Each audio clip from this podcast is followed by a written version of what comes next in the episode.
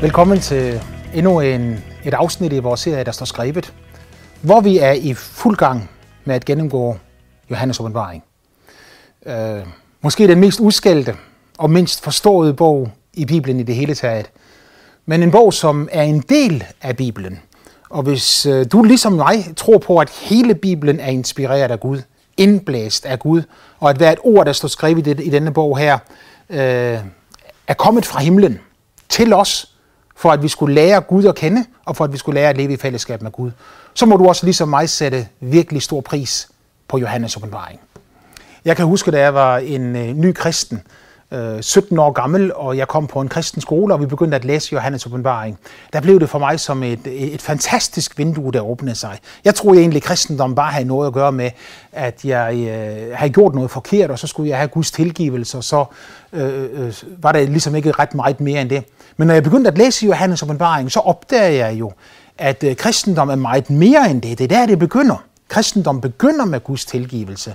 Men kristendom er også Gud, der har en plan for hvert enkelt menneske. Bibelen siger det med klarhed. Øh, for eksempel profeten Jeremias siger i kapitel 29, vers 11, Jeg ved, hvilke tanker jeg tænker om jer, siger Herren. Tanker om fred, ikke om ulykke, at jeg vil give jer fremtid og håb. Så Gud har tænkt tanker med det enkelte menneske. Som foster så dine øjne mig, siger David i salme 139. Mine dage var skrevet i Guds bog, før en eneste af dem var kommet. Det betyder ikke, at Gud har planlagt de onde dage, som du oplever i dit liv, men det betyder, at Gud han, han har en perfekt og fuldkommen plan for dig, som du kan få lov til at leve i.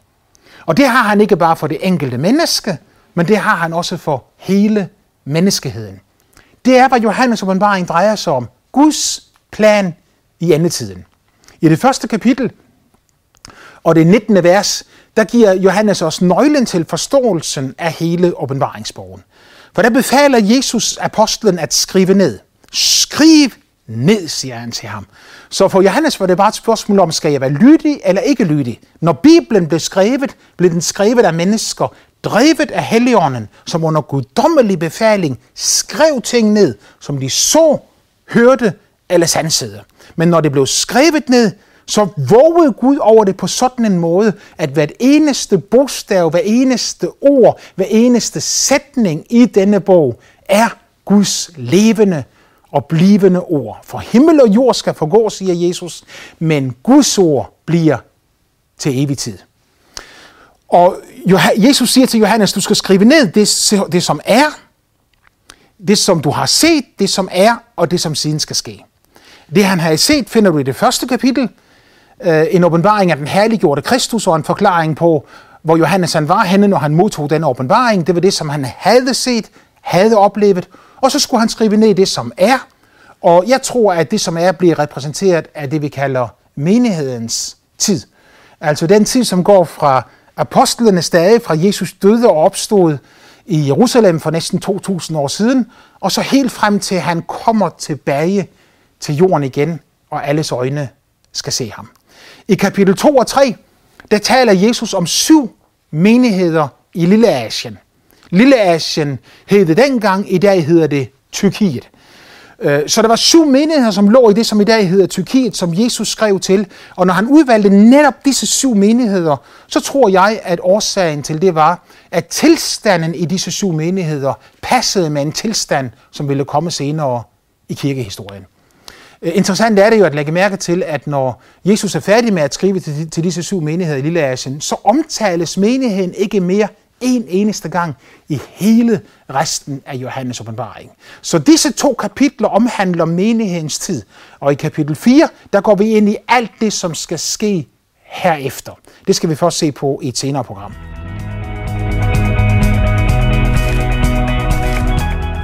Vi kommer så i dag til øh, den øh, 6 menighed af disse syv menigheder. Øh, nemlig menigheden i Philadelphia. Og skriv til menighedens engel i Philadelphia, står der i åbenbaringsbogen, det tredje kapitel og det syvende vers, vers 7. Skriv til menighedens engel i Philadelphia, det det siger den hellige, den sandro. Han, som har Davids nøgle og lukker op, så ingen kan lukke i, og lukker i, så ingen kan lukke op. Og så beskriver han en menighed – som måske ikke har den største kraft, som måske ikke er den mest erhverdige eller øh, den, som man synes er den flotteste og fineste, og måske ikke har de største kirkebygninger, men han beskriver en menighed, som elsker ham af hele deres hjerte. Han beskriver en menighed, som holder fast ved hans ord, som ikke fornægter troen på ham, men som fortsætter med at leve sit liv i fællesskab med ham.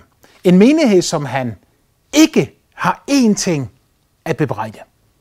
Det er kun sket én gang før i disse sendebreve, nemlig menigheden i Smyrna, lidelsesmenigheden, menigheden, som ofte måtte betale med livet for at tro på Jesus.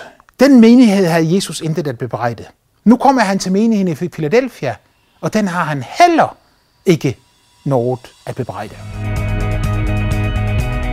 Så Philadelphia betyder direkte oversat til dansk broder kærlighed.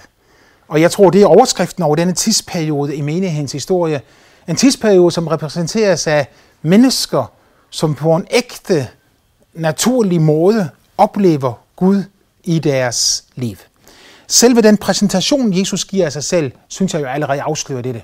Fordi han præsenterer sig selv her for menigheden som den hellige og sandro, som har Davids nøgle og lukker op, så ingen kan lukke i, og lukker i, så ingen kan lukke op.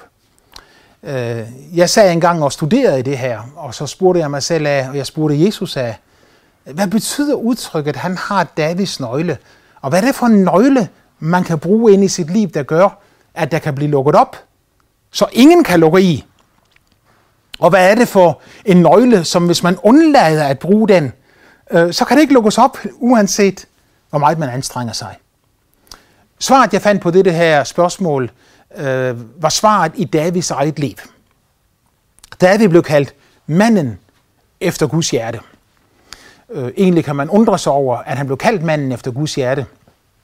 For David han havde nogle ting i sit liv, som absolut ikke var øh, noget at råbe hurra for. Øh, han bedrev hår. Øh, da det blev afsløret, så øh, var han, sørger han for, at kvindens mand, han havde bedrevet hår med, at øh, han blev dræbt, øh, kom ud for en frygtelig ulykke, men det var planlagt, så øh, du kunne lige så godt sige, at David han slog ham ihjel. Og på trods af disse øh, øh, tydelige mangler i Davids liv, så bliver han kaldt manden efter Guds hjerte. Jeg tror årsagen til det her, det finder du i, at i samme øjeblik, som profeten Nathan kom til David, for at sige til ham, at han havde syndet. Du har syndet, siger profeten Nathan til David. I samme sekund, så ydmyger David sig. Han bøjer sig ned foran profeten og foran Gud, og så siger han, du har ret, jeg har syndet. Jeg tror, at den ærlighed, den oprigtighed, som der stråle ud fra Davids liv, det er den nøgle, som vi er nødt til at bruge. Øh, David har skrevet rigtig mange af salmerne i salmernes bog, og de udstråler alle sammen et meget stærkt, inderligt og personligt livsfællesskab med Gud selv. Blandt andet så siger David i disse salmer, at øh, velsignet er den mand, hvis overtrædelse er skjult, og hvis synd er forladt. Og han beskriver selve denne proces med, at et menneske får sin synd tilgivet, som en helt enestående fantastisk proces. Han siger, så længe jeg skjulte mine synder for dig, der var jeg som, som vandet i sommerens tørke. Jeg, der var tørke indvendigt i mig, og livslysten den forsvandt fra mig, indtil det øjeblik, jeg gav Gud ret.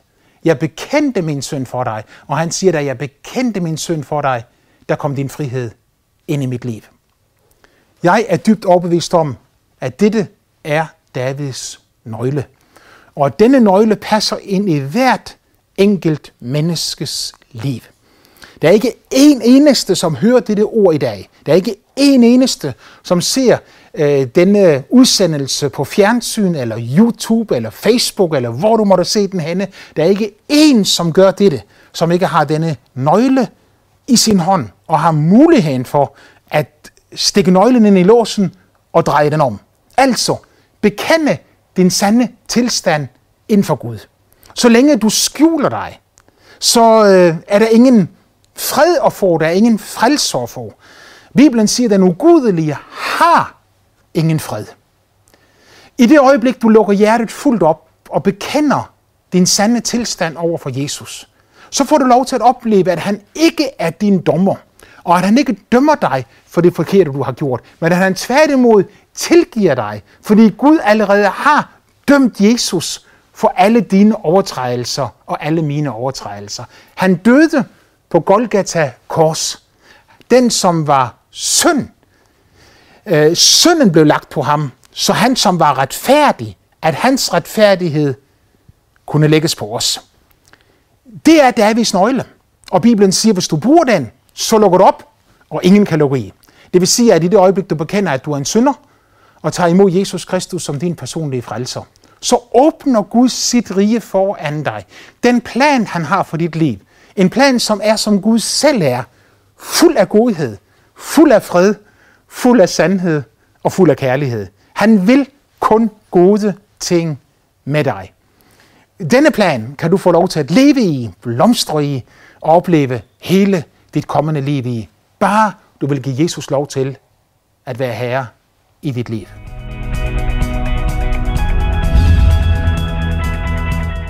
Om han vil tage imod dig? Ja, Bibelen siger, den som kommer til mig, vil jeg aldrig støde bort. Så du kan være overbevist om, at hvis du har lyst til at tage imod ham, så er det fordi Guds ånd virker på dit hjerte, og i dette øjeblik kan du få lov til at acceptere Jesus Kristus som din personlige frelser.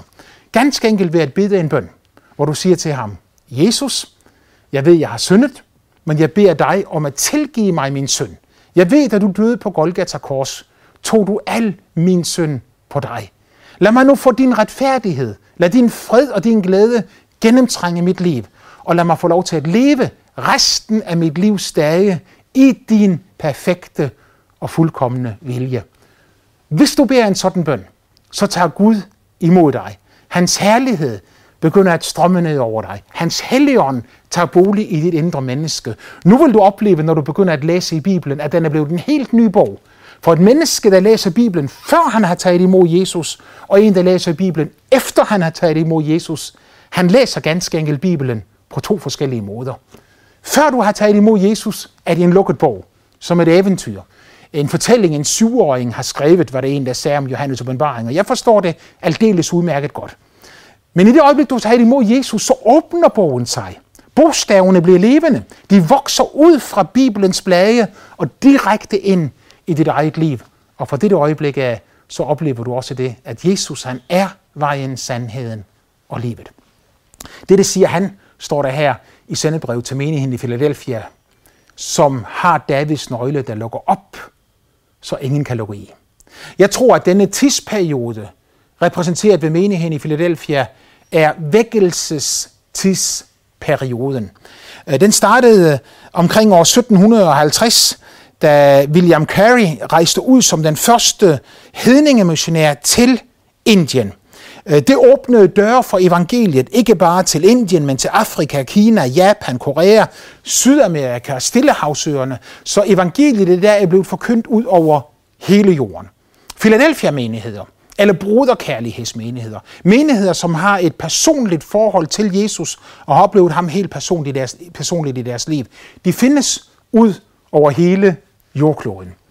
I disse menigheder der er det mennesker, der elsker Jesus højt, og de er villige til at give af deres liv, af deres midler, af deres tid, alt hvad de har til Jesus. Og når de gør det, så oplever de det ikke som et offer eller en plage, men de oplever det ganske enkelt som et mægtigt privilegium. I vers 8 står der, jeg kender dine gerninger, så jeg har stillet dig foran en åben dør, som ingen kan lukke. For vel er din kraft kun lille, men du har holdt fast ved mit ord og ikke fornægtet mit navn. I omkring 1750 eller i midten af, af, af, af 1800-tallet, så skete der jo det, at bogtrykkerkunsten blev opfundet. Og fra at øh, de kristne under den katolske kirke var blevet forbudt at læse i Bibelen. Der var ganske enkelt forbud mod, at mennesker, der ikke var uddannet til præster, at de læste i Bibelen. Fordi den katolske kirke mente, at det kunne forvirre deres sind og få mange mærkelige ting op. Man skulle ligesom være uddannet for at læse den. Underligt nok, når man tænker på, at ikke én af Jesu apostle havde en teologisk embedseksamen. Men de havde alle sammen mødt og oplevet Jesus personligt i deres liv. Og den oplevelse, den var dog så konkret, at de også kunne få lov til at skrive ind i skriften de ord, som Gud gav dem at tale. Men øh, på dette tidspunkt i historien, altså, som vi taler om, så blev bogtrykkerkunsten opfundet. Og en af de første bøger, der blev trykt, hvis ikke det var den første bog, det var netop Bibelen. Gutenbergs Bibel. Efterfulgt af mange andre bibler og bibeludgaver, bibeludgaver og bibeloversættelser. Sådan så Bibelen i dag er den mest trygte bog på planeten Jorden. Den mest solgte bog på planeten Jorden. Og Bibelen, den er ikke svær at få fat i. Øh, når du holder fast ved det ord, siger Jesus, selvom din kraft kun er lille, så vil min velsignelse nå dig. I vers 9 står der, jeg skænker dig nogle af satans synagoge. Altså igen, vi har talt om det udtryk her tidligere, nemlig satans synagoge, det betyder, satan betyder modstander, og synagoge er et andet udtryk for forsamling, så modstandernes forsamling. Jeg skænker dig nogle af modstandernes forsamling, siger han. De, som kalder sig selv jøder, skønt de ikke er det, men lyver. Se, jeg skal få dem til at komme og kaste sig ned for dine fødder, og de skal forstå, at jeg har fattet kærlighed til dig. Øh, budskabet om Jesus Kristus, som den, der frelser. Ikke bare som den, der frelser, men også som den, der fylder mennesker med sin hellige ånd og sin overnaturlige kraft. Jesus Kristus, som gjorde tegner under, mens han var på jorden, men i dag stadigvæk gør tegner under igennem sin menighed. Øh, ordet om dette her har i dag forplantet sig fra vækkelsesmenigheder, også ind i de gamle historiske kirker. Så i den katolske kirke, i den reformerede kirke, i den anglikanske kirke, i den lutherske kirke, alle steder vil du finde mennesker, som tror på hele Bibelens budskab. Ikke bare som en teori, ikke bare som en gammel bog, men der findes mennesker, som tror på, at hvert eneste ord i Bibelen er sandhed. I øh, 2. Korintherbrev kapitel 1 og vers 20, der taler Paulus og siger, alle Guds løfter har i Jesus deres ja. Derfor er det også ved, ved ham, gennem hvor forkyndelse kommer til at lyde et amen. Gud til ære. Alle Guds løfter, siger Paulus, dem siger Jesus ja til. Så sand Gud er trofast. Det vi siger til jer, er ikke på én gang ja og nej. For Guds søn, Kristus Jesus, var ikke ja og nej, men ja er kommet ved ham. Så Bibelen selv giver et klart udtryk for, at Gud står bag sit ord. Øh, derfor kan det godt være, at du trækker på smilebåndet, øh, fordi du er opvokset i et humanistisk, sekulært land, hvor, hvor, hvor troen på, at Bibelen er Guds ord, det skulle være Guds bog og Guds åbenbaring til os, i mange menneskers øjne og ører er totalt latterlig. Det kan godt være, at du trækker på smilebåndet af mig. Men hvis jeg har ret, og det, der står skrevet i bogen, er sandt, og Gud selv er parat til at backe det op, øh, så kan du jo gøre mere end at smile. Du kan nemlig få lov til at opleve helt konkret og reelt i dit eget liv, om det, der står skrevet, er rigtigt eller ej. Hvis Gud selv står bag ved sit ord og alle de løfter, han har givet, der er kommet et ja ved Jesus. Så må der jo, når vi forkynder Jesus Kristus i dag, nødvendigvis være mennesker, som oplever de samme ting, som det de oplevede dengang, da Jesus vandrede rundt på jorden.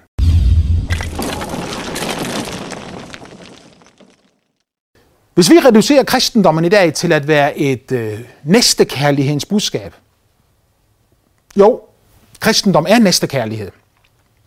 Du skal elske de næste, som dig selv, sagde Jesus. Men hvis det er alt det er, hvis vi reducerer kristendommen til at være, være nu rigtig søde ved hinanden, øh, hvis vi reducerer kristendom til at være trøst, venskab og godhed alene, så har vi en anden kristendom, end den du finder i det nye testamente, i evangelierne, i apostlenes gerninger og i brevene. Ja, også en anden gudstyrkelse, end den du finder i det gamle testamente, for selv i det gamle testamente greb Gud jo ind i historien og mødte mennesker, som søgte ham med frelse, befrielse og helbredelse. Styrken ved Jesus Kristus, da han vandrede på jorden, var selvfølgelig hans ord. Øh, selv hans modstandere sagde, aldrig har nogen talt som dette menneske.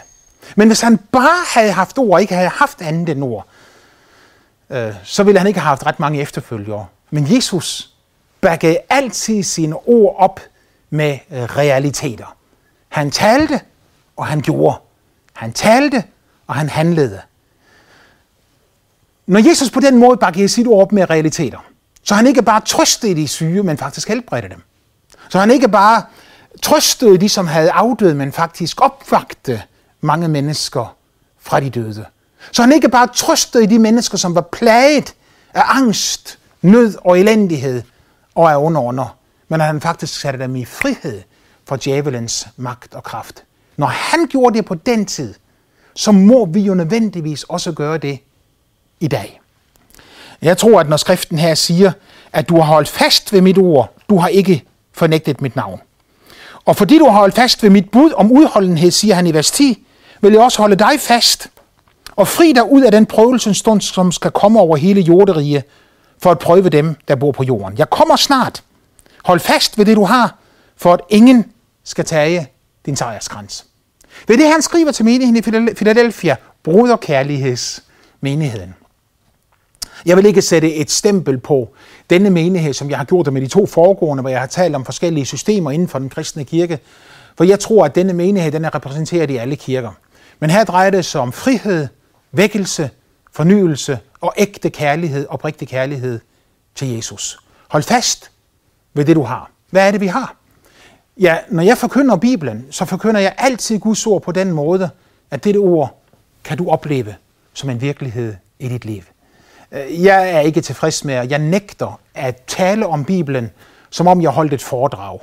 Øh, et menneske kan holde et flot foredrag, et fantastisk foredrag, om hvor vidunderligt det er, når man har fred i sit hjerte, og når man har fred med sig selv. Men det at holde et foredrag om fred, gør jo ikke, at mennesker i sig selv oplever det her. Og forkynde evangeliet derimod betyder, at når jeg taler om fred, så kommer Guds fred som en mægtig flodbølge, væltende ind over deres liv, som tror på de ord, som de hører. Så når jeg forkynder evangeliet og prædiker det ord, som står skrevet her, holder fast i Jesu løfter, så betyder det, at ikke bare taler vi til mennesker, men mennesker oplever faktisk Guds velsignelse, befrielse og hjælp i deres liv. Jeg ved ikke, hvor mange syge jeg har set blive helbredt. Jeg ved ikke, hvor mange ægteskaber jeg har set blive genoprettet. Jeg ved ikke, hvor mange mennesker jeg har set begynde at stråle som solen, fordi Guds kraft kom ind over deres liv. Jeg husker her for nylig på et af vores møder, hvor jeg fik et profetisk ord fra Gud øh, til en bestemt mand, som jeg ikke øh, kendte. Han har været på vores møder i nogle måneder og har set der, og hvem som helst er jo velkommen til at gå i vores kirke også.